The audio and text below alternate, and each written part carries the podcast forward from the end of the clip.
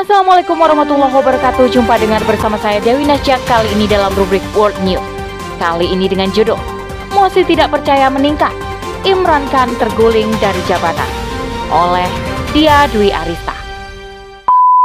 Khalifah dalam konteks sebagai kepala negara tentu adalah pemimpin secara politik yang meriayah rakyat dengan menggunakan kekuasaannya untuk menerapkan syariat Islam.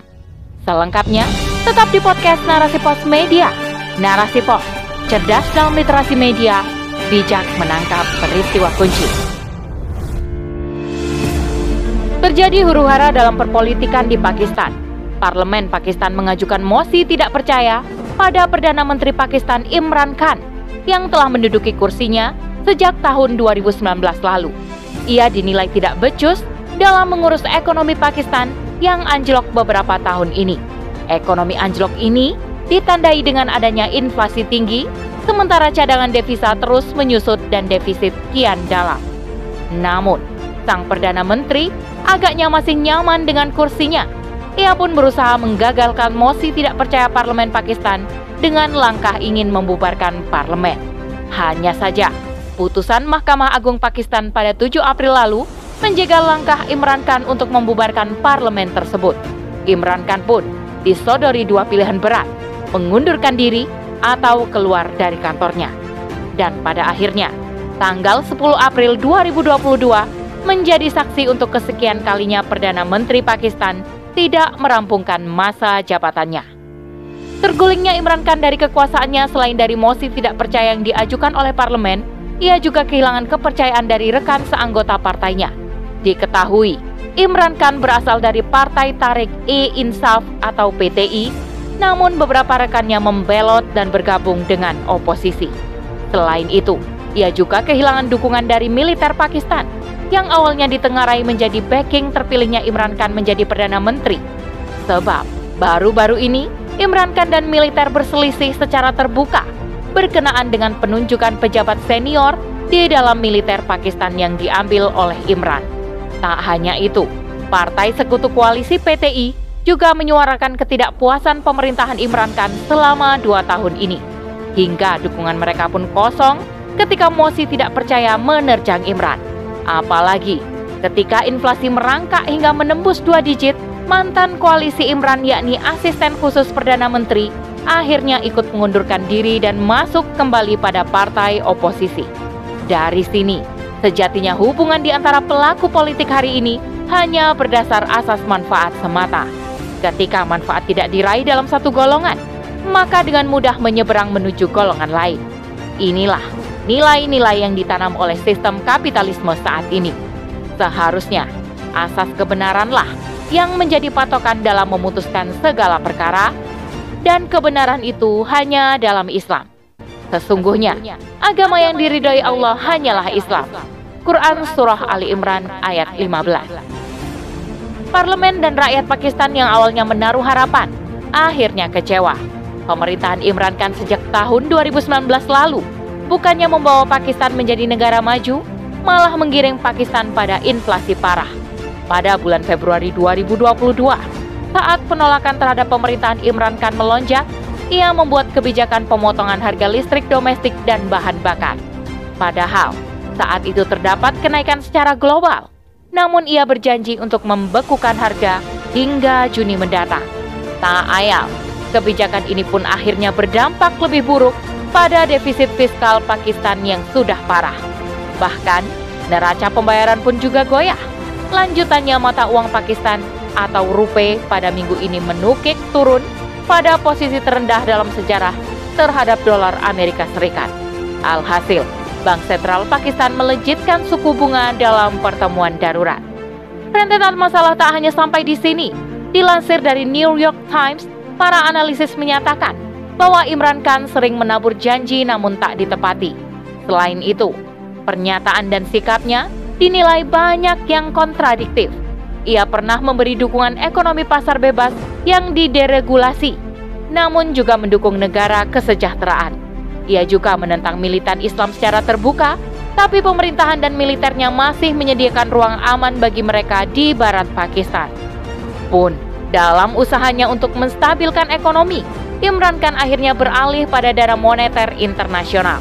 Ia kemudian mengambil paket penyelamatan sebesar 6 miliar dolar Amerika Serikat pada 2019. Langkah tersebut dinilai banyak kalangan sebagai pengkhianatan terhadap janji kampanyenya. Selanjutnya, ketika kritik mulai membanjir, Imran malah mengambil langkah keras pada siapa pun yang berselisih pendapat dengan kebijakannya. Bentuk pemerintahan Pakistan adalah Republik Islam Pakistan. Namun meski dikaitkan dengan Islam, ia tak merepresentasikan Islam secara kafah dalam setiap kebijakannya. Sebab, Pakistan yang notaben adalah bekas jajahan Inggris juga telah terinfeksi dengan sistem kapitalisme. Dalam sistem kapitalisme, asas manfaat menjadi patokan dalam semua aktivitas, baik aktivitas individu maupun negara. Maka, negara kapitalisme akan membuat kebijakan berdasarkan asas manfaat tersebut. Masalahnya, Apakah manfaat tersebut untuk rakyat ataukah hanya untuk golongan dan pribadi? Contoh realnya sudah banyak terjadi. Kapitalisme akan terlihat tak hanya dari watak penguasa, namun juga turunan hukum yang lahir dari sistem ini. Penguasa dalam sistem kapitalisme tak akan melihat halal dan haram ketika mengambil kebijakan. Bahkan tak sedikit contoh hukum dipelintir guna memperoleh keuntungan pribadi dan golongan. Korupsi dan kebohongan pun marak menjanjikan langit untuk rakyat, ternyata semua hanyalah fata morgana. Sungguh, pemimpin yang tak amanah. Dari segi hukum, negara pengemban kapitalisme pun akan tetap menjunjung sekularisme sebagai patokan. Memisahkan urusan negara dengan agama, maka hukum turunannya pun wajar tidak akan berpihak pada agama. Kebaikan dan keburukan bercampur selama ada kemanfaatan di dalamnya. Bahkan parahnya, hukum turunan ini nanti yang akan mencetak generasi dan pemimpin bangsa menjadi orang-orang sekuler yang mengkerdilkan agamanya. Sebab, salah satu sumber pendidikan generasi juga telah terbentuk dari asas sekularisme. Maka produknya, yakni para pelajar pun akan menjadi pengembannya. Lembaga sekolah, baik umum maupun madrasah, takkan bisa menghindari tuntutan ini ketika ia menginduk pada pengajaran pemerintah. Mirisnya, benteng pertama generasi yakni keluarga pun juga sudah terjangkit. Maka, sempurnalah cetakan kapitalis sekuler dalam diri generasi. Generasi inilah yang nantinya akan memimpin bangsa ke depannya. Jika pendidikan sekuler kapitalismenya sudah mendarah daging, bisa kita lihat pemimpin seperti apakah yang akan menjadi perubah negeri ini. Mungkinkah akan sesuai aturan agama atau pemimpin yang mempunyai keimanan dan ketakwaan paripurna terhadap Allah Subhanahu wa taala? Big no. Islam mempunyai aturan jelas dalam permasalahan dunia dan akhirat. Untuk selamat dan sejahtera hidup dalam keduanya, maka manusia diminta untuk menerapkan syariat Islam dalam bentuk negara, yang kemudian disebut khilafah. Khilafah mempunyai misi untuk menjadi wadah terlaksananya seluruh aturan syariat Islam, sedangkan pemimpinnya diberi gelar khalifah. Khalifah dibaiat dengan salah satu tujuannya adalah untuk menyejahterakan rakyatnya Kekuasaan yang diembannya merupakan amanah yang nantinya akan dimintai pertanggungjawaban di akhirat kelak. Sebagaimana hadis yang diriwayatkan oleh Imam Al-Bukhari, kepala negara adalah pengurus rakyat dan dia bertanggung jawab atas rakyat yang dia urus. Khalifah dalam konteks sebagai kepala negara tentu adalah pemimpin secara politik yang meriayah rakyat dengan menggunakan kekuasaannya untuk menerapkan syariat Islam, menjadikan kepentingan dan kemaslahatan rakyat sebagai keutamaan. Inilah gambaran pemimpin yang amanah. Khalifah akan menjamin kebutuhan rakyatnya terpenuhi secara layak, baik dari sandang, pangan, papan, maupun pendidikan dan kesehatan, serta keamanan bisa diakses secara mudah dan murah bagi rakyatnya. Inilah gambaran tugas khalifah terhadap rakyatnya, sebagaimana hadis yang diriwayatkan oleh Abu Nuaim. Pemimpin kaum itu laksana pelayan bagi rakyatnya. Sedang dalam sisi dakwah, Khalifah diberi amanah untuk menyiarkan Islam lewat dakwah dan jihad ke seluruh penjuru dunia. Dengan kekuasaannya, ia dapat memobilisasi para ulama untuk syiar ke daerah-daerah yang belum tersentuh Islam, atau memobilisasi pasukan untuk menaklukkan wilayah yang memerangi Islam dan kaum muslimin.